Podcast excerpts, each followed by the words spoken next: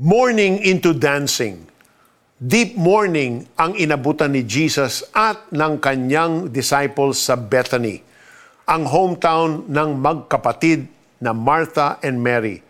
Four days na kasing nakalibing ang kapatid nilang si Lazarus, na close rin kay Jesus. Because of so much sorrow and pity for the sisters, Jesus couldn't help but weep as well. But the story didn't end there hindi natiling patay si Lazarus.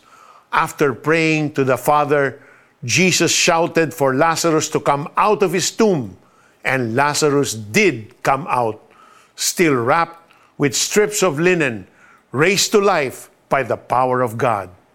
Just imagine how Martha and Mary's sorrow and those of their relatives and friends suddenly turn into gladness with only three words from Jesus Lazarus, come out.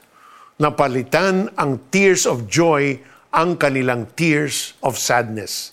This is what happens when we have a personal relationship with Jesus. He will wipe away our tears and replace them with overflowing joy. He will turn our mourning into dancing. Maybe He'll do this habang nabubuhay pa tayo sa mundo or maybe in the future when He calls us home to be with Him in heaven forever. Are we in mourning right now? Meron ba tayong nararamdamang overwhelming sorrow?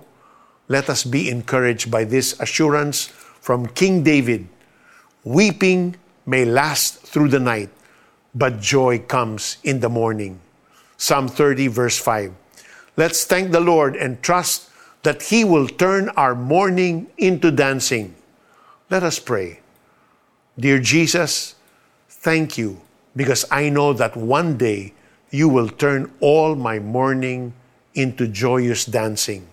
Kapag nakakaramdam ako ng kalungkutan, please remind me that this sadness will only last for the night and that your joy will greet me in the morning. For our application, listen to the song Morning into Dancing Sing this as a prayer kay Jesus every time you feel sorrow.